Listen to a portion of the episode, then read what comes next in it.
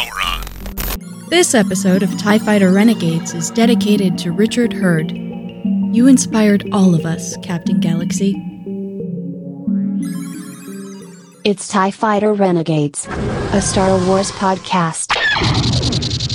Woo! It is time for TIE Fighter Renegades. The Hebrew Handsome is here, but not only that, also the Soong type android handsome, if I may say so myself, uh, is also here. I don't know how handsome I actually am, but anyway. but Rob Rob has a devilish beard that man I, I one day I'll emulate. But pretty good for a Soong type android there, Rob. How we doing, man? Well, you know, I mean, uh, it makes me look more distinguished. I'll say as, it does, as Data would say. That's right. yeah, yeah, in, in a more uh, uh, a believable future for the character um, from All Good Things, right? Was that was that what that was that quote was from? Actually, he grew a beard during the series. I think it was like maybe the second or third season. He did. Oh, but did he? Because I know when he put the gray in his hair when he was yeah, the yeah, yeah. the uh, Isaac Newton chair at Cambridge.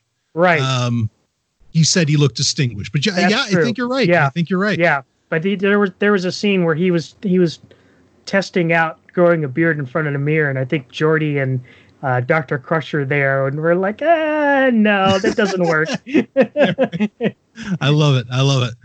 Uh, well, anyway, it certainly works on you, man. But uh, we've got uh, we've got some stuff to talk about. We're going to get into on Tie Fighter Renegades here. Uh, we have some uh, Star Wars news that we will bring up, uh, a little bit of reviewing, and we're actually going to talk some Star Trek later on. Uh, and then we have our picks of the month, and we will, or picks of the episode, I should say, because sometimes, what was it, April? We did like two episodes, right? Yeah. Um, yeah. So you never know. So we'll just say picks of the episode. Um, and we'll break into those. I know certainly the one Rob has is very, very interesting. Uh, we'll we'll get into that.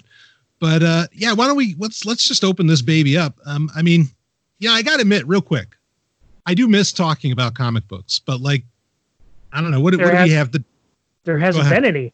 Yeah, right. Like Yeah. we, maybe maybe we had that Doctor Aphra comic. I think that they might have released uh, last week, but like, there's been practically Oh, no they? comic books. Yeah, because I looked Yeah. at the uh, I looked at the there's a website that shows all the comic releases, Mm-hmm. and I went through it the other day for like the last three or four weeks and hardly seen anything at all. Yeah, the industry is still basically shut down. Um, I mean that that's that's more or less been the deal. I'll tell you something, something that I've actually been I've been rereading um, uh, Star Wars Legacy because I just need I need a great Star Wars sequel, you know, Yeah. and and and that was the, I think that delivered on all fronts, um, and was was was fucking dynamite. But anyway, not, not to not to center on all that. When the comic book industry picks back up, I'm sure we'll talk about those a little bit. But uh, something that was interesting, and I kind of wonder. I, I was surprised by this. So this is something you told me about, Rob. I think I had heard about it, which is a, a documentary series, which isn't always specifically Star Wars, as I understand it, but it's on Disney Plus, and it's called Disney Plus Galleries. And the first four episodes or so have been about, well, what is actually a great sequel in, in, in Star Wars land, um, that being The Mandalorian. Um, and I, I think there's only four episodes uh, as of right now. And Yeah. is this is this only quote unquote? Let me put that in quotes. Is this only available on Disney Plus, quote unquote? Well, I mean, if you're talking about uh, official means, then yeah. Right. But you know, as as our listeners always know, they can go source it on, in the public library. Yeah, so uh, I don't play. I don't pay for for Disney Plus, um, but I watched all four episodes. So take that for what you will. um, I mean, oh, oh man, there's things I I could say. Maybe we'll talk about later. But regardless, um, I checked these out, and you specifically told me. I mean, I, I've been pretty much hands off anything Star Wars for a while. I'm interested in is it Queen Shadow? Does that come? I think that comes out next week. Yeah. So I- I'll I'll I'll listen to that and whatever. But like Yeah. I have been They had- in. They had Go ahead. a, a good announcement about. I guess um, the the actress who plays Padme in the Clone Wars is actually going to be doing the audiobook version, which is pretty cool. Oh well, that's fantastic. I mean, seriously, that's fantastic, and that's Yeah. the way that I have it pre-ordered is is the audiobook. Um, but really, like I have been, admittedly, I mean, I can't help but hear some news uh, in Star Wars, but I've been fairly like just not paying attention uh, in, in in Star Wars land so much, uh, and with of course, there's so many things going on. But anyway, um, so you had recommended to me to watch particularly episode two of this Disney Galleries, and I am glad you did. And I and like I said, now I've actually watched all four episodes. Have you seen all four, Rob? Yes, I have. Okay. Um, I for what this is, it's good. Like I, I mean, I I thought it was interesting. Um, I actually learned a lot uh, about a lot of modern production. I mean, some of the stuff I knew from the making specials for other recent Star Wars movies, but it was it was actually I, I thought it was actually pretty good. Uh, Yeah. for, for for what it was. Yeah. Um, I mean, like, other have- than go ahead. other than what we're going to talk about, I was really impressed with the episode they did on the volume, which is their new way of filming, uh, you know, Star Wars sets with the with the real time, you know, Unreal Engine rendering in the background on an LED screen. It's really Yeah. interesting. It's, it's yeah, I think it's going to be quite disruptive when Hollywood starts up again. Yeah, I agree. Um, and and actually, I will say this. Yeah, because each episode, so like episode one had to, or the, the first episode of this galleries, uh, had to do with the directors, um, which I think was interesting to highlight. Uh, the second one had to do with wasn't the actors. The Well, third thought- one was the actors. Yeah, the third one, the actors. I thought the first one was just kind of uh, an introduction, and the second one was focusing on the directors. Am I wrong? Okay, uh, you you might be right about that, but well, no, because the second one had Kathleen Kennedy there. So anyway, Okay. I don't recall what the second Yeah. one specifically was about, but regardless, the fourth one was about special effects, and I agree. That's when they talked about the volume, um, which is instead of a room full of green screens, it's a room full of LCD screens, more or less, or like this area that they that they make. And you know what what they were saying about it, particularly Carl Weathers uh, about the volume, where you could all react to an LCD screen instead of just doing make believe in front of a blue screen. Um, the, the idea that he said, like as a team now, you can all you all react to the same thing instead of you all just imagining something different in your head. Uh, I thought that was brilliant. Yeah, Um, and and, And I was like, it- yeah, this. Go ahead. and, and they talked about how at times it was it was so convincing that they kind of lost sense of actually where they were and Right. that they they felt very present in you know this this rendered scene that was is supposed to look real it's it looks so real that they, that they they lost track of where they were they couldn't you know find the definition between where you know reality ended and the screen started Right, right. Yeah, I mean, so that that is definitely. I mean, I remember first seeing this kind of technology for when they're making Rogue One, and they had it around the X-wing cockpits Mhm. uh, for the actors to react to, and I thought it was overkill at the time. I'm like, what the like, what are you doing? But now I get it. Like after seeing this and how they use it in the Mandalorian, I was like, oh, okay. No, I, yeah this yeah this is this is definitely a game changer. I mean, and we all I was know the excited class- about that back with Rogue One because when I Mhm. saw that, my first reaction is, is, "Oh, we're this much closer to recreating the Tie Fighter pod." Oh yeah, yeah, yeah, right. Just like in the game, yes, Right, absolutely, yes. yeah, yeah. Put put me right in the simulator, baby. Uh, yeah, I agree. That, yeah. Oh, that's a great point. Um, you know, the interesting thing was is that they basically said about that about these you know huge LCD screens that actors could respond to. Yeah, George Lucas had that idea 20 years ago. Yeah, And in fact, there was a part of uh, Skywalker Ranch where they were going to implement it. That's how far ahead of the curve he he was. oh yeah. Uh, and He's and I, ten years ahead. I mean, and I think Right. somebody somebody in the show said exactly Kennedy that. said that. Yeah, Yes. yeah, and then- they they they they had a specific they they called it George's garage, is because he's been talking about. He he Right. had the idea for this technology not just ten years ago, but like thirty years ago. Like he imagined that someday people would be able to set up something like this in a garage, and be able to film anything they want. I hope that happens. I I I can't imagine that they'd let that kind of tech go. Uh, I mean, because I think the entertainment industry, we, we could get totally sidetracked on this. Um, I, I love George Lucas's dream as far as that goes. I think that's fantastic. Um, and it fits like that definitely fits with what he was doing even back in the American Zoetrope days with Francis Ford Coppola, where they were being like very guerrilla filmmakers, Right. you know? Um, and I mean, I hope, I hope the, you know, the, yeah, because right, his idea was that anybody could make a movie in a garage and it looked just as good as anything in Hollywood, and you'd never Right. know the difference. Right. And um, basically, he's talking about is the democratization of this kind of technology to Right. make movies, and that's, I mean, that may maybe people who aren't into movies that doesn't seem like a big deal, but you mm-hmm. look at what kind of effect the entertainment industry has had and has, especially right now, on our society, and that does become a very big deal when anybody has access to that. Yeah, yeah, and I want that to happen. My only concern is is that the entertainment industry itself probably uh, would certainly not want that to happen because we've already seen. Well, I mean, what- that's, that's this is. I mean, ah, th- it's unfortunate. This is like you know in control of Disney right now. Right. But I mean, yeah, George's vision was for this to basically to be essentially. He didn't put it this way, but to be open source. That Yeah, was see, that was always the goal. and this is a funny thing, right? So, I mean, just to finish my point quick is is that like YouTube and you know GarageBand and all these different you know all this different software and online services that allow people to basically entertain the world for practically nothing on their end. Um, I mean, the entertainment industry is paying for. I mean, like that, like they're Right. hurting because of that. Right. Okay. Now, Well, that's go ahead. that's that's initially where I see this going. Is I could very much see YouTube create, you know, setting up their own, you know, volume recording stages at various Right. places throughout the country, and then, you know, having their approved list of content creators come in and make content for them.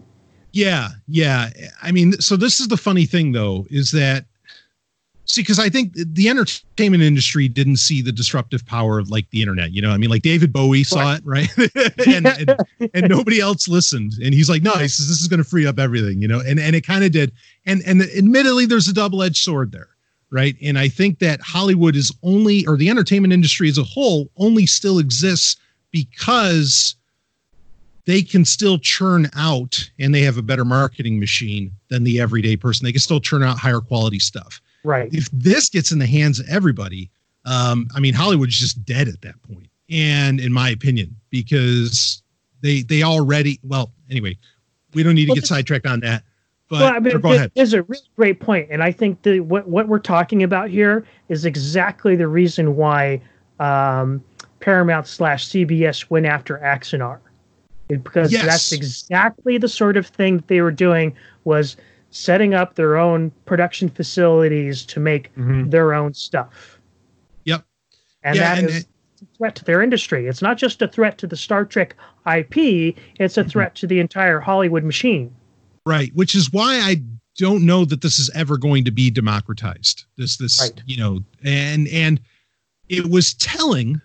So Kathleen Kennedy, I think she said when she first got to to Lucasfilm, she was stunned, and this is this is in these uh, Disney galleries. She was stunned that the amount of patent they had hundred.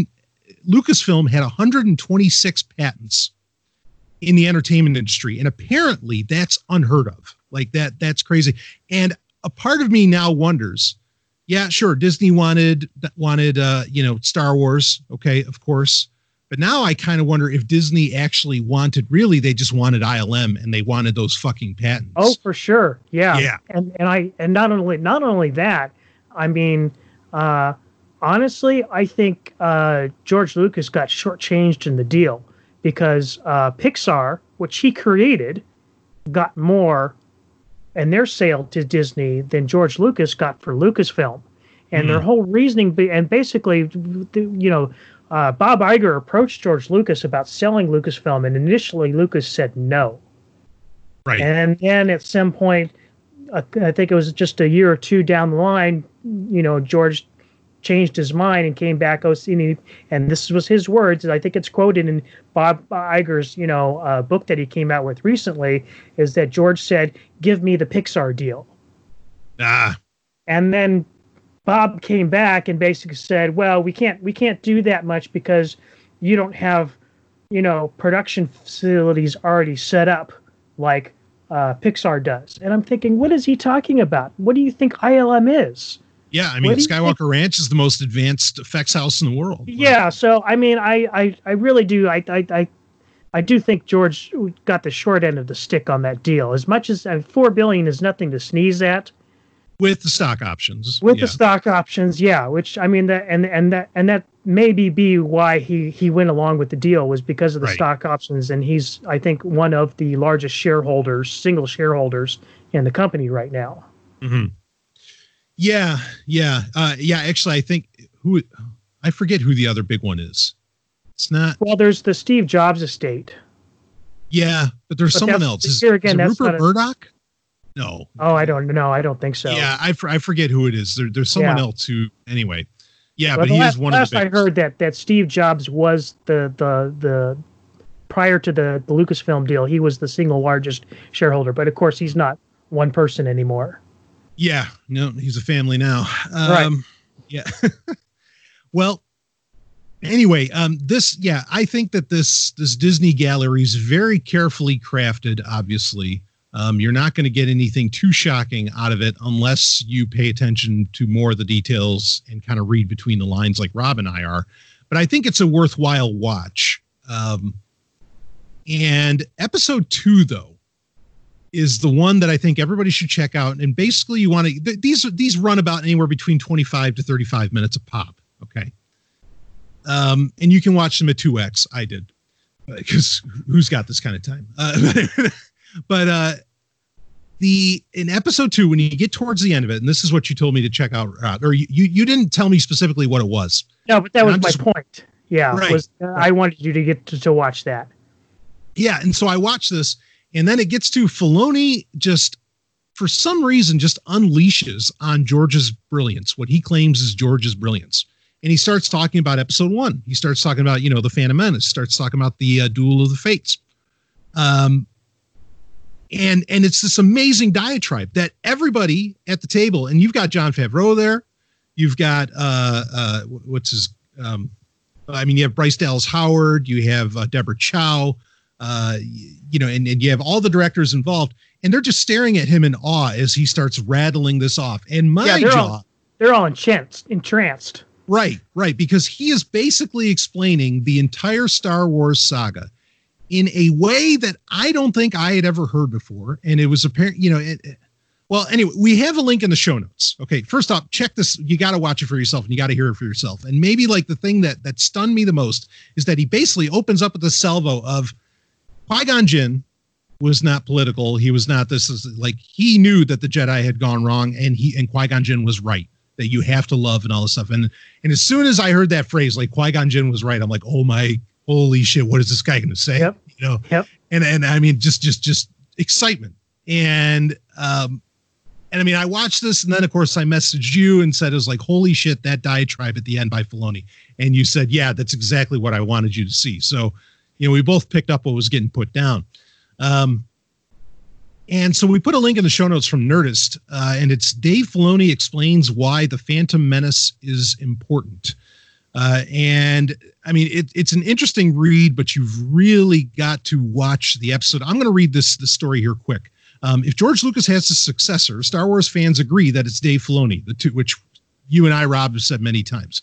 Um, the two worked closely together for the Clone Wars, uh, and Dave often credits George for taking him under his wing and teaching him vital lessons about both animation and filmmaking.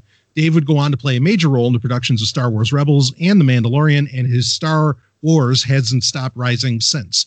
Um, Dave just isn't just a creator; he's also a fan of the saga who understands it almost better than anyone. Uh, in the latest episode of Disney Gallery, The Mandalorian, Dave took the time to explain George's vision behind probably the most maligned Star Wars film, The Phantom Menace, and how the fate of the entire galaxy was determined by one lightsaber battle. Dave's explanation caught the attention of none other than Ahmed Best, who portrayed Jar Jar Binks, and he shared part of the roundtable on Twitter. Listen to Dave and prepare to have your mind changed, and there's a link for it.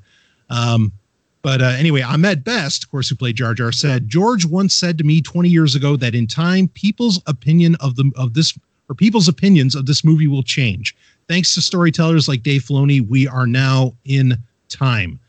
Um, yeah, so let, us see here. Uh, the Phantom Menace and Duel of Fates uh, battle against Maul, in particular, Dave explains, determined how Anakin Skywalker would find his way. He might have turned out differently if he'd had more guidance and affection from Qui Gon Jinn. The Jedi Master could have been the father Anakin needed to keep him out of the darkness. How differently? Well, here's how. Uh, let's see. I don't know. Anyway, you, you can you can read more of this. Um, but but that that's the basic gist. Is he does give a full breakdown of what everything in Star Wars means from Duel of Fates, from you know from Episode One to Return of the Jedi. He goes that far. Uh, it was brilliant. I mean, it was absolutely yeah. brilliant. Do, do you want to you want to talk about puts, it a bit, Rob? He puts he puts a meaning on that piece of music, Duel of the Fates, that right. I don't think anybody has ever picked up on before until now. He explains to you exactly what those fates are and what's at stake.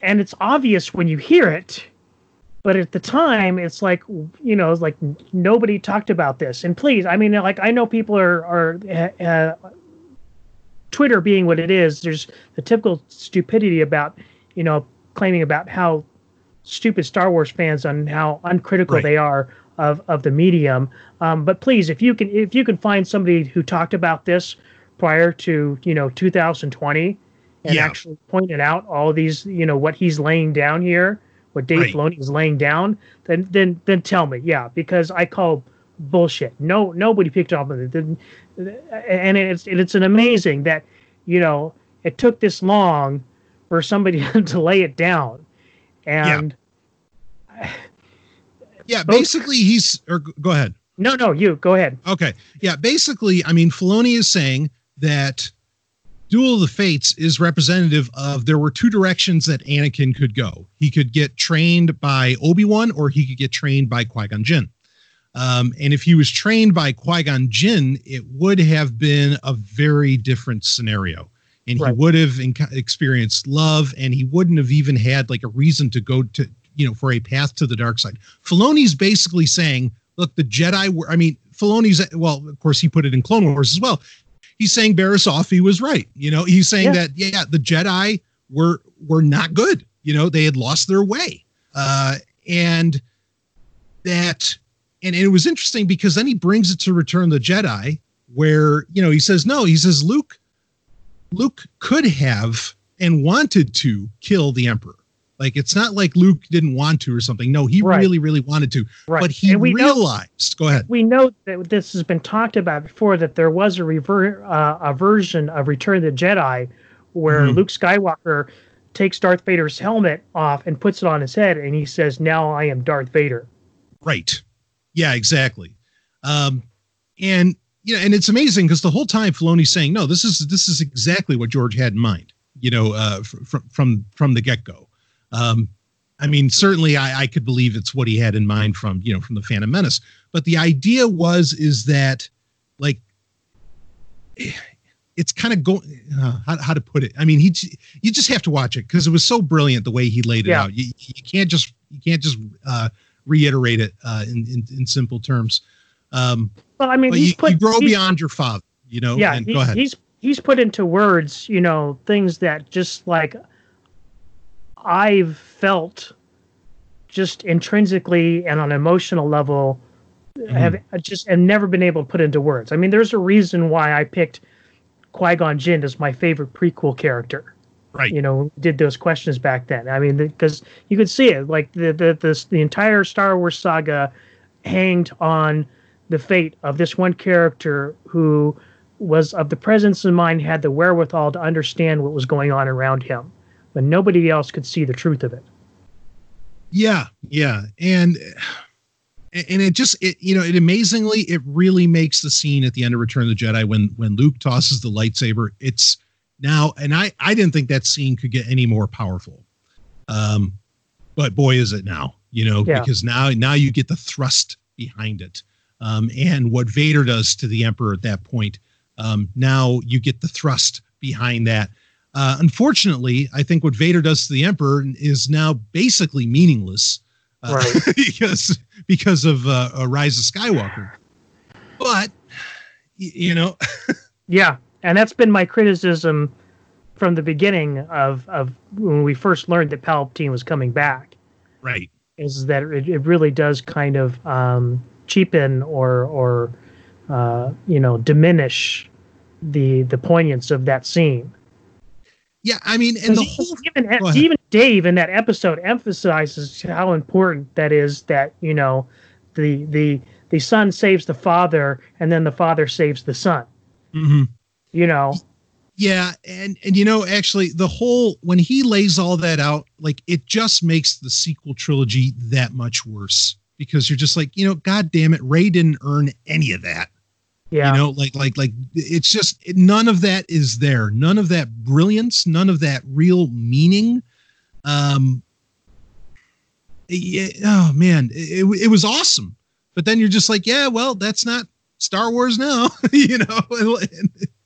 Yeah, I mean, go ahead. so I agree with you, but there's and, and I know we're not. Well, I want to talk about this too, but there there's All right. there's a small sliver of hope in my opinion because uh, Dave and George Dave Filoni and George Lucas with the Clone Wars, you know, kind of. I I think that body of work is what has made the prequel eras as popular as they are now. Yes. If it hadn't been for Clone Wars, uh, the prequels wouldn't be talked as re- about as reverently as as they as they are now. Uh, that, that, and I've said it before. The Clone Wars essentially saved the prequels because it gave so much more depth and character to all of the, the you know the the moving parts and the and the storylines and and how it all came together. Um, I absolutely believe that there is a story out there, and Dave is obviously the guy to tell it of Luke Skywalker's journey between Return of the Jedi and The Force Awakens.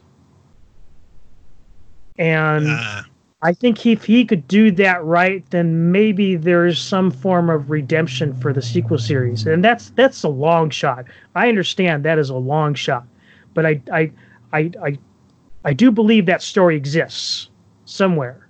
Maybe Yeah. not fully formed yet, but it, it, it exists. no, I, I agree. Actually, there was an article in Forbes. If I think of it, I'll try to get the link for it. But there was an article in Forbes that seemed to be pretty clear, and it's by an idiot. I don't think his name is Scott Mendelson. Anyway, I, I forget, but he's written some really dumb shit about Star Wars in the past. But he's basically in this. It's a recent article. He's basically admitting that oh no, you know what? Actually, you know what people really wanted? They wanted Luke Skywalker to come kick some ass in, in in the sequel trilogy, and that's really what they wanted. And nobody got that, and now everything's just kind of falling apart in Star Wars. Yeah, because of it. but even they they could have they that could have been poorly executed too. it could have. like- no, right. Yeah, I mean, what we really needed was is, is to, and Dave talks about this. Is, is you know ultimately what Star Wars is about is is about family. yeah, And not necessarily your birth family. Right. You know, it's it's the family you choose as well. Yeah. Um, and I think that's highlighted by Rebels. Yeah. Absolutely. Yeah. But if if there was some way for them to expound on that theme in that story with Luke Skywalker's story going forward from Return of the Jedi, then that is a story worth telling. And like I said, I think that story exists somewhere in the ether. Yeah, yeah, yeah. I would agree. I mean, I, I really think like that's the thing you'd have to do. Uh, in fact, I'd almost argue any movie is almost bullshit to try. Um, Yeah. Because I tell you, one got, of the things you got to give people Luke Skywalker. One of the things that upsets me the the most about the prequel trilogy is the the state of you know basically the the not well the Skywalker family Mhm. from the end of the Return of the Jedi on you know like no Right. nobody gets a happy ending No. Everybody pretty much dies horribly. Yep. Uh, you know, like I just I just can't imagine a world where where Luke doesn't talk to his sister anymore because he's he's too butthurt about you know what's gone down and and and yeah, I could see see you know a version of Han Solo taking off when things get tough, but not Mhm. the Han Solo that we got at the end of Return of the Jedi. Right. Right. Yeah. No, I I I hear that. Yeah. I I guess I'll I'll, I'll just second that. I, I think that that that story's out there and and it's it's needed like now. Uh, Yeah. I, I I totally agree with you. Um. So Yeah, what did you, what did you what did you think about so the the the, the last part of that diatribe um Dave Filoni talks about, you know, George's intentions with the Star Wars saga. What did you think about that? What did he, what exactly did he? Well, because he, he used your your and I'm saying this you know sarcastically. He used your favorite word in that you know in that the Oh, the. Star Wars. Yeah. hmm Yeah, Star Right. Wars has to have hope, and we got to give Right. it to the kids. Right. What did you think about that? I, yeah, I I get it. I don't know. I mean, Star Wars really always has been about that. It's just never been so fucking blatant and cheesy about it. I guess. Right. Um, I, I mean, fuck. Like, yeah, okay. Originally, Episode Four wasn't called Episode Four, nor nor was it called A New Hope. But for the as long as I've existed, it's been called A New Hope. Uh, and so, you know, it, it was definitely ahead of the curve on that. I, I don't really mind what Filoni had to say on that. I get it. Um, and I mean, and and I don't really have a problem with it. The, the only problem I have is, that Star Wars in well, a the entertainment industry has no interest in getting out any actual real truths out there. Um, and actually, Filoni's diatribe proves the point because it shows what Lucas was trying to do that Hollywood would never try to do. Uh, not really. In fact, I, I don't know. I'm I'm the only thing I can the only reason I can imagine that Disney allowed this to get out, that they allowed these words to get uttered on a screen, is because they thought maybe it would get people to like Episode One again, um, or or something. I I don't know. Um, yeah, I, that that's all I've got on it. Is that I, Well, I get it. Go ahead. There's an interesting thing too uh, when you when you watch the credits for these episodes of the Mhm. the Disney Gallery. Yeah. Um, it lists the there's there's basically co-executive producers, so it's credited to both Kathleen Kennedy and Dave Filoni. Aha. That is interesting. I think there's I, I think I think there's there's been a shift in power over at Lucasfilm. I don't I've I've always said I I I, I don't I still I don't think and I've never thought and I still don't think that Kathleen Kennedy is ever going to get fired. It's Right. just not going to happen, folks. But I do think that things are shifting more towards what people have been wanting and giving Dave more creative maybe not control, but purview over the entire franchise. He has access now. Right. Well, that might be an interesting if if you're open to it. That might be a good segue into our second Star Wars story for this episode. Because because part of this is is where where I want to go with it. And this other story is news that well, I think there's a lot behind this, and I'm not the only person suggesting this. I, I wouldn't pretend to be. But um, this was a bit of a shock. I think for some, uh, it was news dropped really in the middle of COVID nineteen news when you know basically everything's just getting delayed, and anybody, I think most people are wondering, is anything new ever going to get made? Um, and you shared this with me, Rob. Uh, we actually have a link in the show notes as well. This is from Nerdist. Uh, I haven't heard anything more beyond really since the beginning of this month of May 2020 uh, about this. Not Yeah, that that surprises me. Go There's ahead. been no official announcement either, as far as I know. Yeah, I mean, they have an update on the link that says uh, the Star Wars official Twitter account and website confirmed that Headland will indeed get her own Disney Plus show. Oh, okay. So they have announced that part of it. Yeah, but there Yeah. hasn't been uh, official announcement as to you know what the show what is. the hell or- the show is, right? Yeah. Yeah. So, um, well, let's just talk about it. Uh, Leslye Headland, who is, I guess there's this really popular show called Russian Doll. I have no fucking clue what that is. Um, and I, I say I don't say this as any disrespect. I, I, just, I don't know who she is really either. Um, but I do think that it's a very political move to basically uh, have a. I mean, much like when they announced Deborah Chow, uh, you know, being spearheading Obi Wan. Um, to because how this got announced was even though this part hasn't been official, is that there's going to be a female centric Star Wars show. That's mm-hmm. that's how this was getting billed, and this is what ruffled some people's feathers. I mean, I hear that. I, I'm fine. You know, I, I don't yeah. care. Yeah. Uh, well, we've know, been saying this for a while now. Right. You know, I I mean, again, I really like. I have for a good chunk of my life said Star Wars needs a lot more women, and one of the things I've complimented Disney on is dramatically increasing the amount of female characters in Star Wars overall since they've taken over. Um, so I don't really have a problem with a show being that, you know, being female centric. I do think that there's some political machinations going on here, and I don't necessarily mean electoral politics, though that that's certainly part of everything these days, it seems. Um, but I mean, Rob, how did you feel about this announcement? What what are your thoughts? really pretty much you know my first reaction was the same as yours in that you know um, it was not surprising uh, mm. but that you know it, it, it, did seem very calculated and political yeah what they're what they're trying to achieve with this and uh, I also have not seen Russian Doll or uh, any of uh, uh, Leslye Headland's work, so I can't mm. comment as to whether or not she's a, a good or bad director. I'm open minded as to the possibility. It could be great.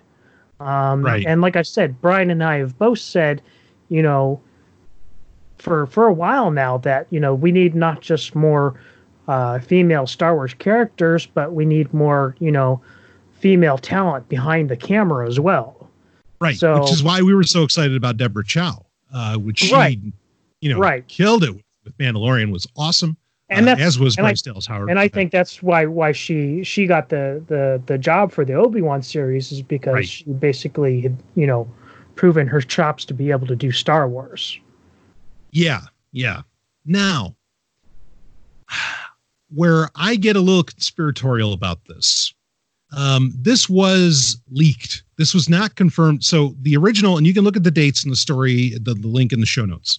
This is originally leaked on April 22nd. It was not confirmed by Lucasfilm until May 4th. Um, and and actually, I mean, I, am amazed that it was even confirmed. Um, I don't, me personally, and you can listen to Sovereign Tech to learn more about this kind of stuff. I mean, and and also I do work in PR. I understand how this works. Um, leaks are controlled things. There's I I can't, I can't even imagine where there's like a genuine leak uh, that wasn't intentional. The last like genuine leak that happened was probably the iPhone 4.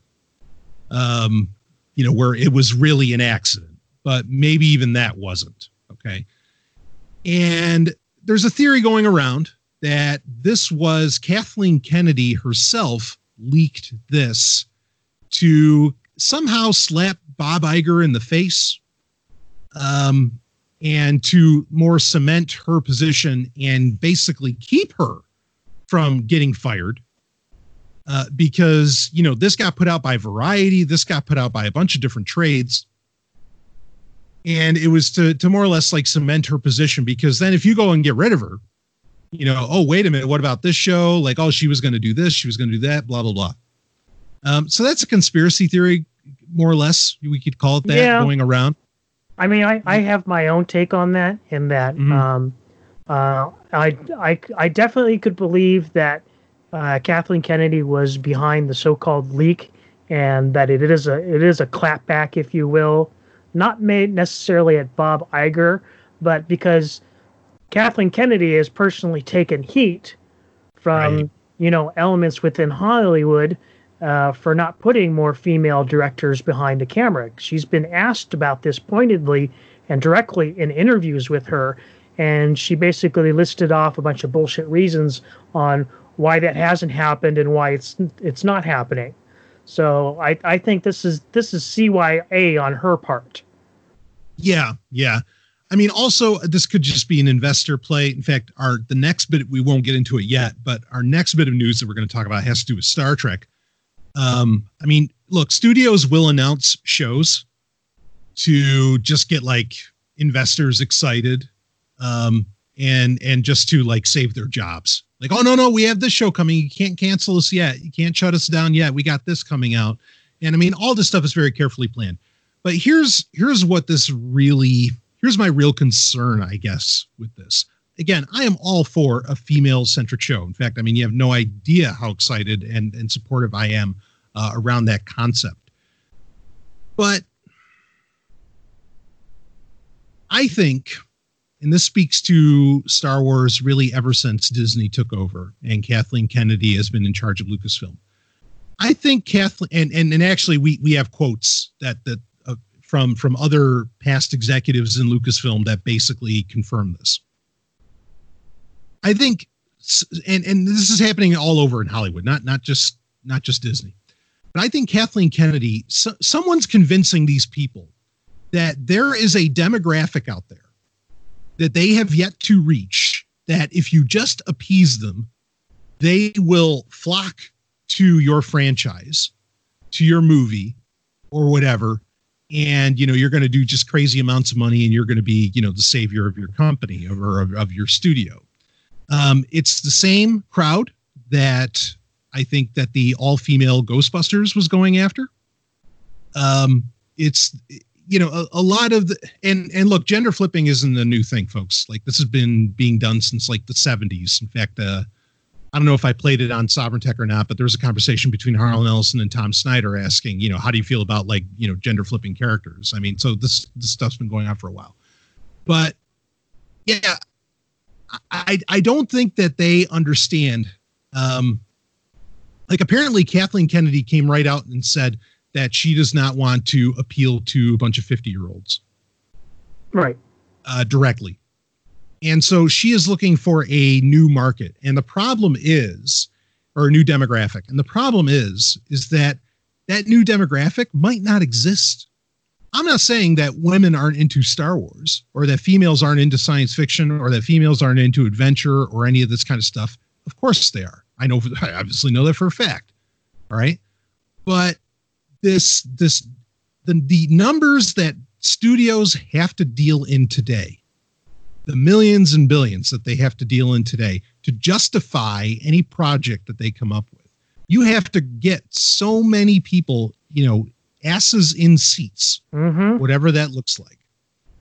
Well, um, but they're rolling the dice because these so demographics is, might not exist. Yeah. Go ahead. Well, the, I, I, I do believe there is real pressure coming down from Disney onto Lucasfilm, and sure. essentially you know, whether it's Bob Iger or whoever the new fuckface in charge over at Disney is, um, is saying, "You're Star Wars. Uh, you you know, Star Wars was was mega popular before Marvel was. Where's the hmm. Marvel money? Give us the Marvel money. Why aren't right. you delivering the Marvel money? Produce the Marvel money." Well, you're right. And so the people at Lucasfilm are going, you know, why aren't we making Marvel money? And they're having to come up with reasons why. Well, this this is their answer is, is that oh, we, we just haven't reached this one demographic yet, and once we have, we'll deliver their Marvel money. Yeah, I, I think I think you're right about that. Um, of course, there's always more than one reason for anything, but um, yeah, I think you're right about that. And I think actually the difference here, you know, the reason why Marvel makes Marvel money is because in the popular consciousness, none of those characters were established. Nobody had a fucking clue who Iron Man was 20 years ago. Nobody. Uh, and I know, I because I was I was the crazy Iron Man fan at the time that was pissed off that Iron Man didn't even have his own comic book at the time because it didn't right. sell enough. You know, and I've talked about that many times. Um, you were able to craft this subculture of Marvel from the beginning. Jon Favreau was able to do that. Um, and and understand, like Iron Man came out before Disney owned it, right? The the movie, okay, right? And and they you know they just it, it kind of built up from there. But I, I think you you raise a great point and that's the thing is that Star Wars is in the popular consciousness. Even people that have never seen Star Wars understand Star Wars. They know the references. They get everything. Right. They, they and they, that's the thing. There's all that's there's, established. there is an authenticity litmus test with Star Wars, Mm-hmm. and they Yeah, had like- Marvel didn't have to pass. Marvel Right, did. Marvel did not have exactly. that. Yes, you're right. exactly. Yes. And The Force Awakens came out, and that made the Marvel money with that first movie, but Mhm. it didn't really 100% pass the the Star Wars authenticity test. With Right. uh, and and unfortunately, yeah, it's it's those 50 year old fans you gotta you know basically rely on to get the word out on whether or not it does pass or not. Well, that's it. And I think this is basically kind of what you were saying earlier about Mandalorian and how we are starting to get stories that we've wanted. I think my guess is that Disney is starting to learn the lesson. And if if this Yeah, leak because- of the go ahead. Because literally, Dave Filoni is that 50 year old fan. He's Yes. the guy. yeah. and he'll tell you that too. Like he tells, like in those episodes of the Star Wars Gallery, I think the first episodes, he talks about how he got interviewed for the job for you know the Clone Wars, and how he thought it was a joke. Somebody was playing a prank on him at first, and then when he Right. realized that what it was, it was real. He's like, "Oh no, I'm the guy. You have no idea how much the guy I am." Right. Yeah, exactly. Yeah. And so I think that they are finally getting to the point. and by, Bob I'm going to guess Bob Iger might have even realized this that, oh no, we can't shit on these people anymore. We, we have to please them. Um, and maybe Kathleen Kennedy is trying to double down here with Yeah. this, uh, with, with This- uh, uh, Leslye Headland Yeah, saying, you know, well, oh, no, no, no, I'm I want one more shot. I can bring in this new demographic. exactly. This reads as a power play. Exactly. Yes. So, and, and it's a point you've brought up many times, Rob, over the years to me. Uh, you've talked about it with Google. You've talked about it with other companies where they get so big that you have civil wars inside of them, right? And, I mean, and I that's think that happens with any lar- organization that gets large enough, and right. you, Disney slash Lucasfilm definitely is in that category. Yeah, yeah, yeah. And and I think I think we're watching it happen. Um, and and so I do think that the leak was definitely a. I I I do feel like there was some kind of power play being being enacted by uh, by Kathleen Kennedy here. Um, whether or not it's to, to go after Bob Iger or what, I can't exactly say to that. But Right. I will admit also that, or I will say also that I think that Hollywood in general, it's not just Kathleen Kennedy, it's not just Lucasfilm, it's not just Disney. Hollywood in general thinks that there's this other demographic out there that they can hit. And I think they're getting the hard lesson that it's not, uh, that Yeah. it might not be out there. And Right. You know- because I mean, you can make it. You you you could observe social media and maybe Mm-hmm. extrapolate that that demographic exists. But if you really look closely, there's so much internal strife within that demographic that you can't really even call it a demographic once you really look at it. well, that's it. I mean, you're following, you're, you're trying to get the Twitter crowd, right? Yeah. Uh, but guess what? The, the only reason there's a Twitter crowd is because Twitter's free. you know, it doesn't cost any money, and and you're wanting these people to spend money, and baby, they ain't gonna spend money. You know, like they they don't understand, and, and and so yeah, that that's again, they're gonna have to realize. Sure, I guess that demographic exists, but that demographic, well, It doesn't though. insult Affected like in, ter- in terms of in terms of something that you can uh, monetize, it doesn't exist. It's No, not something no. you can market market towards.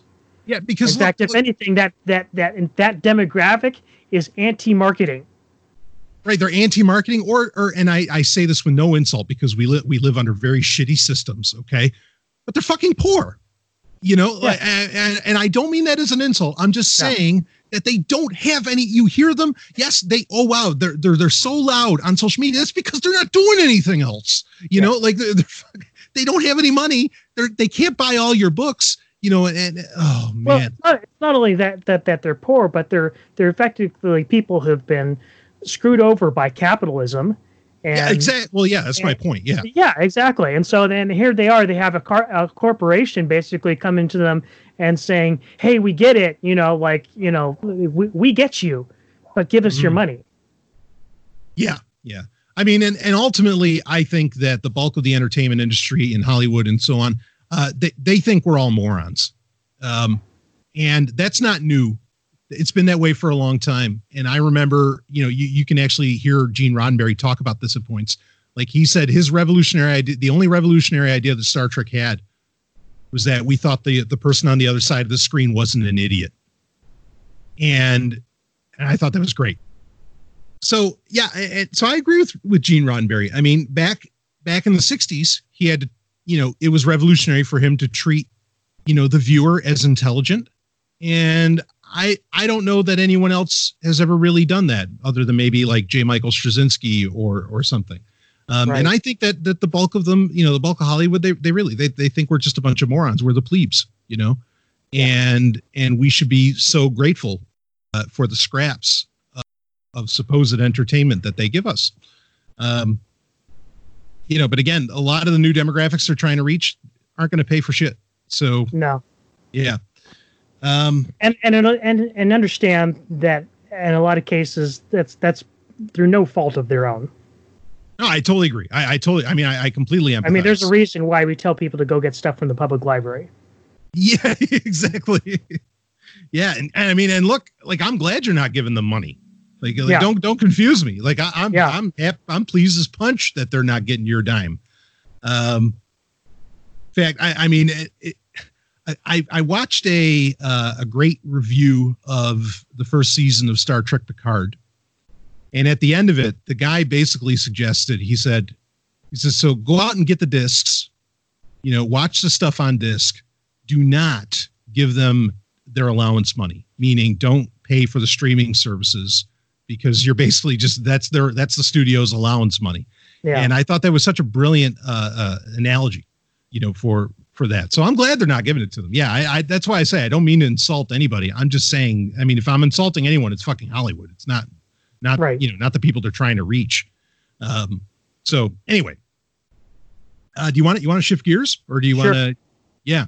So yeah, because I, think, I think covered that pretty well. I mean, yeah, this is this is nothing we haven't said before too. True, true. It just keeps coming up. they just they maybe they're learning finally, but I, I don't know. It depends if if Filoni, kind of like you're predicting, if Filoni is really if there's a sea change going on there. yeah, really well, like I said, I I I I, th- I think that the, the the the announcement of this series definitely definitely does read like a power play. Mm-hmm. And mm-hmm. so, if there is a power play going on, then you have to wonder, well, who's on the other side of that power play? Right. Yeah, absolutely. Well, speaking of announcing series as a power play, uh, that goes oh perfectly into something that I cannot believe. I cannot believe that in in in my birthday month even to get the announcement of a new Star Trek show for that to not only not excite me but nay depress me. uh, I, I I'm I'm a I never ever thought that I would say those words. You know, I never thought that I would ever feel that way. But fuck, here it is. Uh, announced May 15th by Hollywood Reporter, Star Trek Pike and Spock series set at CBS All Access. Now, I don't think we have a date for when this is ever going to get done. The show is being called, or when it's going to get fully released. Um, it's it's officially titled Star Trek: Strange New Worlds, but it's basically covering, um, you know, the time fairly or decently after the Cage uh, and after Discovery season two following the quote unquote adventures of Captain Pike, Spock, and of course, uh, number one. Um, I mean, 10 years ago, if you told me you're going to do this, I would have been excited as fuck. I would have been, you know, right on board with this. Yeah. Uh, but um, I would have, um, ex- I, I would have been excited uh, after the first couple episodes of the season two of Discovery until they fucked it all up. Yeah, exactly. Because and and we talked about this, Robin. You've talked about it. I mean, Anson Mount, who is reprising his role as uh, as Captain Pike, is tremendous as Pike. I I agree. I think yeah. he's great too. You know, I think Discovery's a you know flying piece of shit, but I I do think that um you know that that Pike and Anson Mount playing him is easily the best part of that. I think you've said the same. Yeah. Yeah, absolutely. I mean, he, he I just his portrayal, his his you know his acting, it, it sold me. I I I now accept him uh, as Pike just as much, if not more, than Jeffrey Hunter. Sure, sure. Um, and I think uh, Rebecca Romijn um, as as number one. I thought she did a fine job, you know, for what that character Yes. is. Yeah. Um, I mean, you're you know you're filling in the shoes of Majel Barrett, but she did it. Um, and and I'll, I'll admit, Ethan Peck, as on a just on a on a superficial level, does an okay Spock. Like I, I'm I'm all right with it. You know, he's nowhere near as good as Zachary Quinto, in my opinion as far as a replacement. Um, but he's he's pretty good. That it's said, okay. I'm not. Yeah. I'm not particularly impressed. In fact, uh, when this was announced, uh, the the early word on it, or at least in the media, seemed to be focusing on is that the this show is that the the top name here is Spock, and not Pike. Yeah, yeah, and and and, and, that I, that for me kind of was like it's like uh i not with with the writing involved in this show not only do i think i mean anson mount by himself is fantastic but he can't carry the show with the kind of writing that we're getting out of star trek these days. But even if that were the case and you're and he's playing second fiddle to spock well then this series is even less interesting and has less of a chance in my opinion yeah. So okay, well, I mean, another way that it's gotten built, and and I agree with you on everything you just said. Another way that it's getting built is that it's going to be more episodic. Storylines won't go more than a couple of episodes, supposedly, and it's supposed to have a more positive tone. Um, but there are no writers being brought on any different than people who have been in the Star Trek writing room ever since CBS, you know, kicked everything off with Discovery. So I have no confidence, even if No. they say that they're changing the tone. They're just not good writers. Uh, so, and I hate to say that, but they're go ahead. Am I wrong? But didn't they say that Picard was supposed to have a, a more positive tone? They, they said a lot of things about Picard. I know. It was supposed to be like a more family it was supposed to, what the tone they said it was supposed to have was supposed to be like deeper and more meaningful and it wasn't supposed to be all action well i Mhm. hate to tell you folks that show was fucking all action i mean Yeah. that, that was like stupid amounts of action yeah. just like at the end of season two of A- discovery and any meaning it had was so paper thin as to be almost non-existent. Yeah, absolutely. Um, and I'm glad you brought up Picard. We we we are going to talk about that in this, but um, yeah, this idea that somehow now it's going to be episodic. I mean, that speaks against what Michael Chabon has said, who said there's no market for episodic television anymore. Uh, but then apparently, oh no, Well- this is going to be episodic. Go ahead. I'm I'm sorry, but that guy's uh, credibility is entirely spent now at this point, in my opinion. I agree. Oh, I think he's he's. I mean. I was I was willing to take him at his word, you know, up to the beginning of you know before Star Trek Picard came out, but now Mhm. he's spent that. It's it's Right. gone. right yeah um yeah i mean just we have no i mean ultimately we, you know we can easily just say we have no confidence as good as rebecca romijn is as good as anson mount is we have no reason to have any confidence in cbs's ability to produce a good star trek show um and it probably part of it has to do with reaching that demographic just like we were talking about with you know with the new star wars show um you know i think that that that's an element there i think this got announced and the deal got kind of closed really i mean there's been rumor going around that cbs is hemorrhaging massive amounts of money uh, because of the budget that they're spending on star trek and Right. it's just not working Well, they've Uh, they've they've been doing a lot, a bunch of deals behind the scenes too, and they're they're basically revamping the whole CBS All Access, you know, platform. Yes uh, yeah this summer there's supposed to be a massive refresh um, that that they're doing uh, In fact, I don't even think it's going to be called CBS All Access anymore. They've got a, a new name for it. I wouldn't be. Yeah, I wouldn't be surprised. So, so they're apparently they're losing a ton of money, and the rumor was is that they were going to sell Star Trek the franchise to Netflix. Um, you know, announcing. Yeah, I mean, announcing shows like this is certainly like. I mean, this is a way to keep you from selling. It's like, oh no, no, no. You know, we we, we got this coming down. Uh, no, no pun intended. Coming down the pike. Uh, you know, we don't let's don't don't cancel us. Don't sell it off yet. We've got this happening and blah blah blah. Even though where the hell's the Section Thirty One show? We were supposed to have episodes of that already. Uh, you know, based on the original announcements of that, but regardless, this is more politicking, I think, going on. Um, and certainly it's to get people excited while, you know, they're, well, during the whole COVID 19 situation, you know, let's just say it.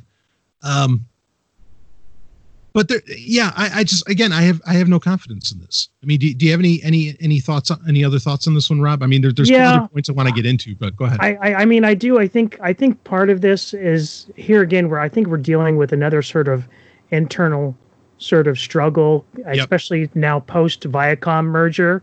Yep. Um, I mean, I'll just straight say up the the uh, the Redstones have just basically always just tolerated Star Trek. Yeah, eh, we yeah we know that. Yeah, yeah, right. yeah. So I mean, you know, and and and now that I and I forget her name, but you know, uh, Sumner Redstone's daughter is basically back in charge over there. Um, it wouldn't be surprised if if if one of her thought, first thoughts coming in was, well, let's just sell Star Trek, because she they, they've always, you know, like I said, just tolerated it at best. Yeah, yeah, and even when uh, Les Moonves was in charge of CBS, he you know, even he said it's like I don't get Star Trek. I don't understand it. You know. Yeah. Um, so that's that's not a none of that is really a surprise. Uh, I mean, and if they did sell it, I mean, it, frankly, I wish they would, you know, and they would just declare all of this to be fan fiction, you know. Um, but I don't, I don't know if that's going to happen. Yeah, well, that would depend on who they sold it to, too. And good point. Yeah, and uh, certainly we could think of better homes for it than than fucking Netflix. Oh, I mean, I don't want Amazon to own anything else, but fuck, I know they do Star Trek right. Um, yeah, I mean, yeah. They would. Look what they did. They they did great by The Expanse. Right, exactly. yeah, and I was thinking that earlier when you were talking about you know shows that actually treat their audience with some degree of intelligence. That that's at least one modern example of that. Yeah, but I mean that raises. But the, the Expanse is such a great point to bring or, or example to bring up because Sci-Fi Channel was like, well, eh, but it's not bringing in people, so it's right. not doing enough uh, enough viewers for us, so we're going to get rid of it. You ba- you had to have the richest man in the world buy the show and produce it with his you know with his pocket money, right? Just to allow it to exist. And that's know? because like, he like, liked books. Exactly. That's right. the only reason that deal happened. Exactly, and we know we know for a fact Bezos loves Star Trek. Yeah. Um, I mean, he was in he was in Star Trek Beyond. He he was an, an extra by request. Um, and you know, there's there's really very little fanfare around it. It's just something he wanted to do, I guess. Um, so uh, yeah, but I mean, but that's what it takes. Is that to make great shit? You can't worry about those numbers. You can't you can't worry about viewers. Well, you can't worry about any of that. Go ahead. We've talked we've talked about this too, but it, it also takes somebody who who has a degree of creative control that has a vision for it. You know, yes. uh, Star Trek doesn't have a Dave Filoni. No, it has Alex Kurtzman, and that's pretty much the antithesis. Yeah, that's a, he, he's he's he he's got an anti vision, like you know. Yeah. yeah, exactly, exactly. I mean, yeah. All right, so so an interesting thing, a couple things on this that that I kind of want to get into. The you know, one of the age old, and, and you've been around for a while like me, Rob. I mean, one of the age old like arguments in Star Trek is, and, and maybe we've talked about this in previous episodes of TIE Fighter Renegades, I don't recall, but the kind of the age old argument is like, who's better, Kirk or Picard, right? Right now, and in fact, you can find the tweets of this. Uh, Kirk is basically has become everybody's favorite again, because at least among Star Trek fans, because Picard was so horrible um, I, I am amazed at the amount of tweets, uh, you know, about this about this situation. Um, I I think that the whole like Kirk Picard dichotomy is is actually off base. Um, I and I think I, I have said this before, but basically, Star Trek is the story of Spock. Like Spock is Star Trek, um, and I think that he is the he's not only the central character, he is the promise of Star Trek. Like he is an example of what the future can be, especially when you get to Spock of say Star Trek Six, right? Um, and I think J.J. Abrams knew that, which I got to get, or somebody who was writing for the J.J. Abrams movies knew that no, Spock is the heart of Star Trek. If you if you have Spock, people will buy, and that's why a lot of fans were okay I mean, a lot of them weren't okay with it either with the remake, but a lot of fans were okay with it because like, well, we got Leonard Nimoy, you know, all right, let's do it. Mhm. Um, but I think that CBS has fucked that character up so much Yeah. and has has ruined. I mean, from making him violent, from from so many different things, they've really ruined that character. That that's why even if the centers around Spock, uh, I have no interest because the CBS version of Spock is, you know, it just shits on the character. Yeah, well, that And- was that was what I was really trying to get to when I, said I was less interested Right. if Spock is headlining the show. Is because it's the, the the it's not that I have a problem with the character Spock. I agree with everything you just said about the character, but CBS's version of of Spock is is it's garbage. Yeah. Yeah, absolutely. So, but but I think a lot of people got kind of got a I'd and and with what happened with Picard and everything, um, it just drives that point home more for me about just how core and how important and how Spock is really like the great character in in Star Trek. And Yeah. even like Kirk might not even be as interesting without without Spock. Though I will say this, like I don't know where Picard, where, where the show Star Trek Picard, I, I know where it went wrong, but I don't know who exactly like allowed it to go so wrong. We we I- talked about you- this last I will- time. Go ahead. I'll I'll say this. Um, you know, I agree with you that there there there's a so much false dichotomy of you know Kirk versus Picard. Um, but but even so, if there is an uh, an inheritor to Spock's legacy in the next generation, it's Data. yes. And I think the way that they screwed up Data and Picard is far worse a crime than what they did with Picard himself. Absolutely. Like I really wish, I really wish Brent Spiner had, had stuck to his guns and said that he was never going to reprise the role ever again. Yeah. and apparently, they just, you know, I, and I can understand. Maybe he needed the money because times are tough Yeah. right now, and they, I don't exactly see him getting a whole lot of work. yeah. Yeah, that, I mean that that's certainly that that's fair. Um Yeah, look, it's just I just kind of want I just want to say Picard was just so bad that I just I just can't get excited about anything new Star Trek. I can watch all old Star Trek till I'm blue in the face, you know, like nonstop all the time. It, it was just so bad. I can't get excited about a single announcement. They dropped the ball. That was just the only chance you could possibly have. We all wanted, and this is, I guess, another point I want to get into, or that I wanted to get to. We all want. Everybody was saying, "Oh, there should be a Pike show. There should be a Pike show," and now they're giving it to us. And I think they even know, wow, we really fucked up with Picard. Like we did not do well with that. And you know, fuck Wil Wheaton for saying he loved the Hmm. show. You're a fucking liar. Yeah, I mean, I mean, he there's there's there's it's just it's not possible. That guy is. I, could say so much. He's. He is the corporate toady. Oh yeah, yeah, yeah, yeah, absolutely. Um, yeah, I, I mean he'll yeah, and and I don't want to begrudge anybody doing shit for money. I mean, you know, or, like, in these trying times, right? well, he's he's he's one of the these these people like we were we were talking before the before the show started about how kind of you know a lot of people say that you know being a nerd has become popular now, and Mhm. Brian are more and I are more of the opinion that it's more so that the normies have co-opted nerddom, and Right. Wil Wheaton is the poster child for the co-opting of the nerddom and trying to monetize it and turning it into something that churns out money on a regular.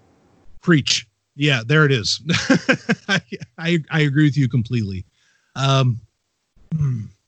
yeah, CBS just can't do this right, and and and I get it. Like they're putting so much money into this that they they have to get so many people to watch it and to subscribe but it's just crashing and burning and i don't know if the show's ever going to actually get off the ground i, I just I, I can't really picture it now it did get me thinking. This along with what happened with picard and some other things it did get me thinking about things.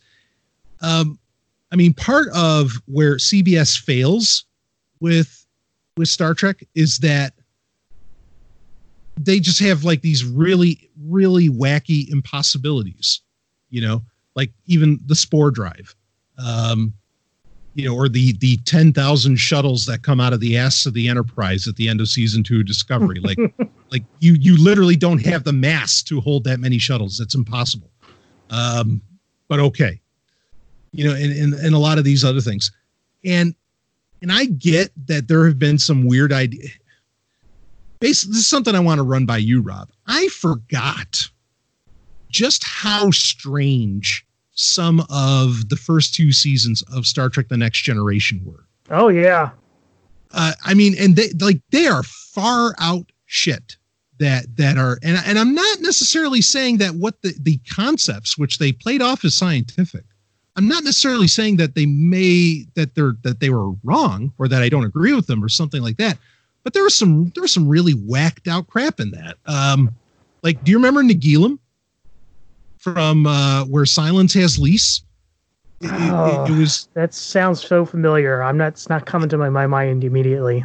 Right. Well, that yeah. I mean, it's it was this like talking cloud in space. Yes. Okay. Yes. That, that, now right. I remember. Yes, the one that was trying to run up- experiments on the, yes. the the crew of the Enterprise. Exactly. Right it's really i mean like they they said well it exists outside of the universe like is is not and like data even says wait is not being in a dimension a dimension in itself? And like i mean like there was really really far fucking out stuff that they were saying in that that i'll admit are actually a lot crazier than the spore drive or spore space or whatever that crap was that they were exploring in discovery. Um and I mean, that's the same episode where Picard talks about death, and he he doesn't think that you just die. You know, he just says mm-hmm. that we can't really mm-hmm. explain it. Uh, then there was the Traveler, right from yep. from Tau Alpha C, uh, yep. who came right out and said that thought is the basis of reality.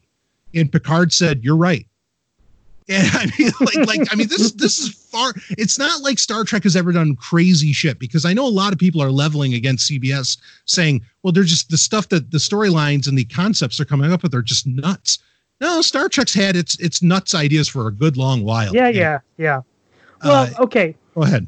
I I see. Here's the only thing that that that gives me a a small glimmer of hope with this Strange New World series is if they mm-hmm. actually put a hard limit on it and make it an episodic series where it's one story, one episode. If they right. actually do that, then there's something to work with there because that was the thing about the the episodic Star Trek is, is that in a way you can almost contain and quarantine some of these crazier ideas. Yes. Prime example, you know, the episode of Threshold from Star Trek Voyager, which is pretty much universally reviled. Right. But the re- but we can accept it and move on because it's an episode. It's a single episode that doesn't get referenced again and isn't part of some greater Star Trek tapestry that that is yeah you're you're totally spot on with that. And and i know like even michael chabon has kind of admitted that but more to do with characters than overall story arcs uh in that like okay a character can have a dark time for an episode but you can't yeah. make it the whole show. Well this this really highlighted for me because i saw a post on on reddit the other day where somebody was basically saying uh, i've heard picard is kind of crap but there are a few things that are good about it. Just point me towards the good episodes and I'll only watch those. And I'm like, you can't really do that. Oh, right. Because it's yeah. a goddamn soap opera. yeah, no. If, if, if, you if you only watch two or three episodes of the entire season, you're missing a ton of context that and you're going to be going, "Well, what's this about? What was what are these characters talking about?" Because right. every episode relies on the one app previous to it to, to, to move the story forward. Yeah, yeah, no, I I agree. I mean, because look, there's episodes of the Next Generation. I'll, I'll just say that, that in comparison to other Star Trek, sucks. Like they're like anything written by Joe Menosky, you know, like put that dumpster fire somewhere. I I mean, you know, you get Data wearing a sun mask and Picard pretending he's the moon. Oh, like yeah. you know, like wait a minute. and, and, and so you know again star trek can do some really wacky shit yeah, you know but yeah. but i think you raised the point rob is that as long as you can quarantine those episodes right. terrible use of the word right now not very sensitive but that's yeah whatever yeah, what the hell? You know, God damn it. It's our show. Uh, but uh, yeah, if you can quarantine those terrible elements, all right, then fine. Then then then you move on. Um, right. But the, here's the thing: is, is I have zero confidence that Strange World, Hmm. Strange New Worlds will actually stick to that and, and actually do an episodic uh, format. I had, I just, I don't have the confidence that they can do it. I think they Yeah. rely on this soap opera style storytelling that Yeah. the, the it's it's an old hat trick for them, and it's it's the only you know the only pony they got, and they're gonna ride it, come hell or high water. Yeah, yeah. No, I, I, yeah, I agree with you. Um, ah, man. Well, I don't have a whole lot else to say on it, but you know, and and I, I, I think like my point too with with with like the, the fact that there there was there used to be some weird ass episodes of the Next Generation. Um, you know, was just to say like it's not that I'm necessarily opposed to that. Like like I, that's fine if they want to go far out. Like okay, um, but they've got to do what you're saying, Rob. I, I agree with you completely. And then maybe they've got a shot. But I still, I don't know. I I, I still look at all this stuff as fan fiction. I mean, Yeah. everything CBS has done, Enterprise ended it, and then and there it is. Well, that's why Uh, fan fiction works too, is because you don't have to take it as gospel. Right. Here again, you can you can isolate that from the greater body of Star Trek. Thank you for not saying quarantine. yeah. No, right. Yeah, you you you can yeah you can uh, you can isolate it from the from the greater right from the greater franchise. Um, yeah, I you know Gene was so brilliant in making sure that the novels were very clearly stated how they where they were on the pecking order. You know, Mhm. um, that that that was at, because actually that's another thing that's happening is that these novels like supposedly being canon and then just being completely ignored Yeah, like yeah. that's hurting cbs's case it's not helping you know Um, it's a good point too. Even with even with Star Wars, because people used to to bitch and moan about the different levels of canon in Star Wars. You had G canon and C canon and all these other forms of canon. And and back in the day, people complained about this endlessly. And I'm and now all I'm going to say is, how do you feel about it now? you Yeah. miss me yet? yeah yeah i mean because i think disney's hurting for i think all of them trying to create this cohesive canon they're all hurting for it because they can't manage it right. you know have That's to have Kathleen Kennedy saying things like, "Well, maybe trilogies are just too difficult to do." That's that's outrageous. No they're not. We have plenty of examples that Yeah. no uh, but yeah i mean like you, what you have to the only way you can do it is like you said rob you got to have a vision person. Because so like straczynski with with babylon 5 okay like all this stuff's canon you know and he lays it out perfectly and there's canon in comics there's canon in novels and so on and he lays it out and then there it is and it works as a cohesive whole. But then he wrote most of it Yeah, and and yeah. that's what you need like Yeah. that's the only way that works you cannot bring in all these disparate parties That's the same thing And- with uh, with the Expanse too, is because Right. you know the, the the two writers that make up James S. A. Corey are producers on the show. Right. They're Right. there when the film is the when the when you know the episodes are being shot. yeah you've got to have everybody involved for it to feel co- or you've got to have the creators involved for it to feel cohesive or a vision person Yeah. um So at least somebody who gets it. You know, like you like said. I mean, we're we're we're extremely lucky that you know George is and was around basically hand down that you know level of knowledge that Dave Filoni now has, and and level of understanding he has that that Star Wars can live on for another generation or for however long that he lives. yeah yeah Star absolutely. Trek doesn't have that. No no not not anymore um and you certainly had guys that could pull it off like manny Coto, uh which Oh yeah, absolutely. Or Stephen Ira Behr. yes right right um i mean you have people that could but well for whatever yeah anyway we could talk forever about that Yeah, yeah. so so not- over what was, as usual. yeah exactly that's right i'm glad there's so much of it because we get to enjoy that Yeah, Uh, yeah. I mean, know? if you're, hey, folks, uh, if if if you're, you know, Jones and for some classic Trek, maybe something you haven't checked out is uh, the the old DOS Star Trek video games, uh, the 25th anniversary and Judgment Rites. There's some some good classic Trek for you right there, and even works. It's even set in an episode of, of format, and uh, they they even make references to stuff that happens on later on in Trek. I mean, you don't realize like how good the writing on those games were. Those were people who were passionate about Star Trek.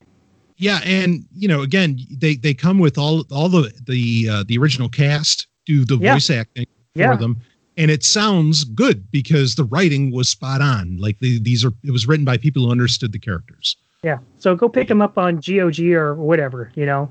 Yeah, I, I agree with you completely on that. that. That's a great recommendation. Well, you know, while we're making recommendations, want to get in our uh, our picks uh, for the episode? Yeah, absolutely. You want to go first? Sure, yeah, I'll go first. Um, speaking of something that fortunately hasn't been tarnished yet by modern Hollywood, even though they've certainly been interested in it, um, Quantum Leap. I'm a huge fan of of Quantum Leap. Uh, Scott Bakula. I mean, it's certainly what what kind of turned him into. Uh, you just the, the guy. The guy's just a walking masterpiece, in my opinion. Um, just phenomenal. And the show, I think the show still holds up very, very well. Uh, it's a, I mean, and, and I think most people know what Quantum Leap is, even if they've never watched it. You know, they know about it. it's the guy who like leaps into other people's bodies and so on.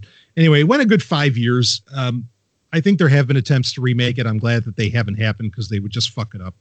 But uh, somebody did a Kickstarter in 2016. Actually, the guy's name is Matt Dale where he wanted to he loved quantum leap so much he wanted to basically write the quantum leap encyclopedia and the kickstarter was successful um, and anybody that funded the kickstarter got a color edition of the book that he was writing which is called beyond the mirror image the observer's guide to quantum leap now you can get this book still even though it came out in 2017 but you get it made to order and it's no longer in color that doesn't really bother me um, but uh, it's a massive tome. It's 800, almost 800 pages.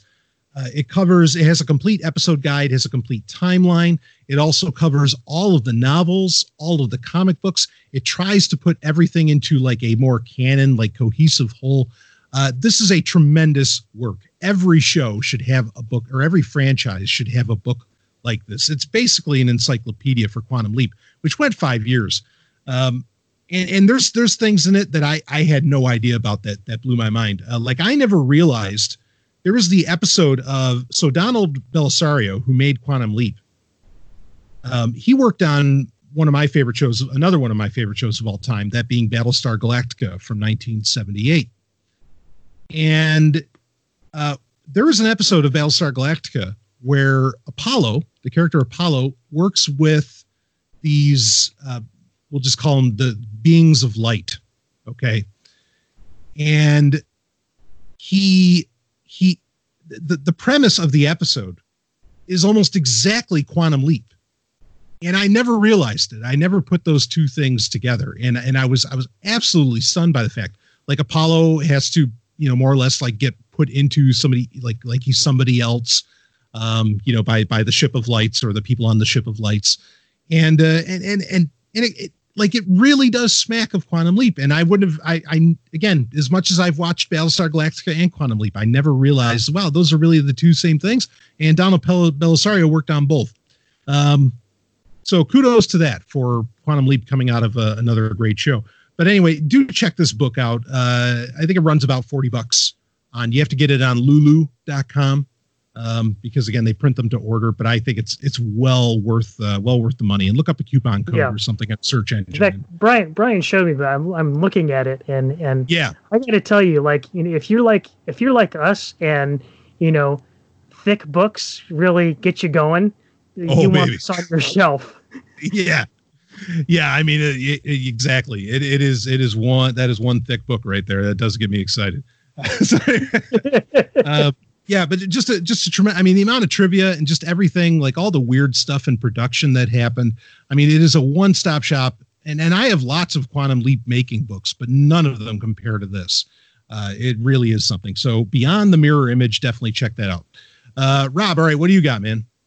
So I got something that apparently like passed me by when I was a kid and, and didn't really even discover until just uh, a week or two ago uh, from a friend of mine um, who's actually like I don't know if he's still a listener, but if you're out there, you hopefully you know who you are, and thank you for pointing me in the direction of this movie. It's actually an animated movie uh, from 1983 called Rock and Rule, and. Yeah. Uh, it was yeah this and this is it, it sound it, it's, it's exactly what it sounds like too. I mean it lives up to the name, and um, it unfortunately at the time it was just like a complete flop. I think they spent about eight million dollars making it, and it only pulled in like forty thousand, and when it was in the theaters, and, and I don't know why because this movie really does have just so much going for it. I mean the it's set in a sort of like science fiction post-apocalyptic you know sort of Mhm. setting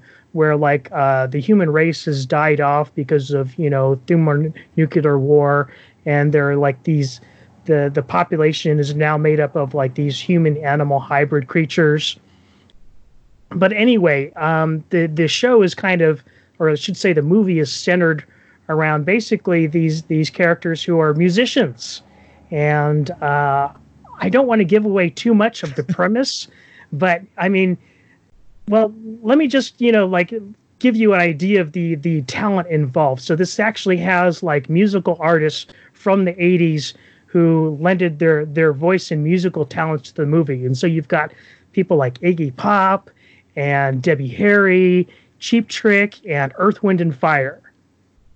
Yeah, I mean the soundtrack alone is worth listening to. Yeah, and unfortunately, there like there is no actual soundtrack for the movie that Right. you can get, um, Right. because like like the the the song that you know that the, the movie ends on has apparently never been released, which is by Deborah Harry. It's a beautiful song. I mean, I love it. Mhm. And and like I said, like and and the the main villain, I love the villain in this movie because he's kind of like a cross between Mick Jagger and uh, David Bowie. it's brilliant. Yeah, it is is it is brilliant and like i said if, if if you're into science fiction and post-apocalyptic and you know rock and roll and like demons and and shit like that you know like this this movie just it does it's got it all this is perfect for Sovereign Tech listeners. it really is yeah. Like it's like like i can't believe i i'd never heard of this movie before. And it's definitely up you know both you know brian and my alley and I'd certainly you know encourage everybody who's listening to check it out because it, it is really just kind of like a, a I, I think it, it i think it deserves a revival. It's it, it could be a sleeper hit in these days. Yeah, this is one I've wanted on Blu-ray for a while. Um, it's it's actually very rare Blu-ray. It's one of those rarer releases out there, kind of like Wizards and some of the other animated films. Um, I, I I feel like in the '80s, Hollywood was trying to see, hey, can we do what they're doing in Japan, where animated films are adult and make an ass ton of money?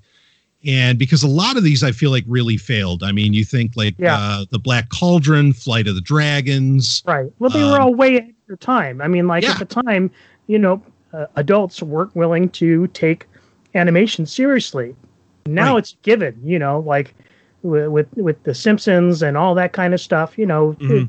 adults watch animation all the time now, and you know nobody calls them out for you know acting like children because you know it's actually good content. Yeah, yeah. I mean, there, there's a lot of these 80s kind of fantasy films almost that I really, I mean, uh, heavy metal, of course, comes to mind for a lot of people, Mhm. um, but that I think are really worth checking out. Like, I love Fire and Ice. I think that's a brilliant film, um, gorgeous animated movie. Uh, or I mean, even something a little more popular like G.I. Joe, the movie, or Transformers, the movie that Mhm. came out in the 80s. Those were very grown up and had star studded casts. They were legit. Um, yeah, Rock and Rule is just one of those. Yeah, I, I I do feel like it's one of the less popular ones. It's a little under the radar, but once you know about it, you never forget it. Uh, and and it, it really is that good. That's that's a tremendous pick, Rob. Uh, yeah I and love- and just anybody you know that's uh looking for it i mean the the like brian mentioned like the the it's kind of a rare movie in fact the the the physical formats it actually go anywhere from like a hundred dollars to like three hundred dollars Yep, yep. uh, uh now i will say you can get it legitimately through Amazon Prime, but the ask price is twenty dollars, which is kind of high for me in terms of streaming. Uh, but so I crazy. will, yeah, but I will say that uh, I did watch it online. Uh, you know, if you want to look for the tube where this is located, you can find it very easily. You know, yeah. You know, the reason I think it costs like 20 bucks, I bet it's because of the licensing rights. Because Oh, you got to pay sure. Cheap Trick, you got to pay all, you know, all those artists. Yeah, That's got to be why that costs so much. Um, I mean, on, on the streaming side, on the physical side, it's due more to the rarity. But uh, but even the rare, the reason why it's so rarely released is because you got to pay those licensing fees, you know. Um, and, and what a pain. Anyway, uh, yeah, great pick, Rob. Uh, so check all of that out, and uh, well, I guess we'll leave it off with that. I mean, I don't think we need to do a barometer check on Star Wars necessarily. I mean, no, let's end the show on a good note. Yeah, yeah, no, rock and rule.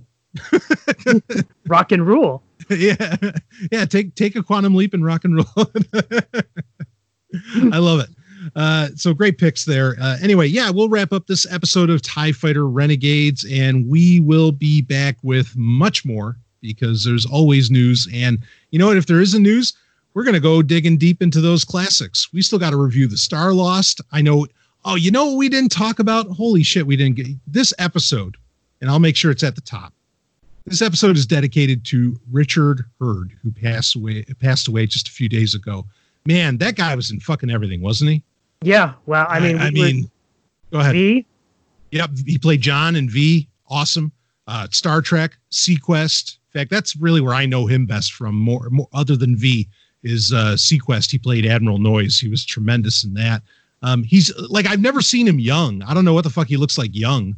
Uh, I'm, I was actually kind of surprised that he was still, you know, alive. But uh, yeah.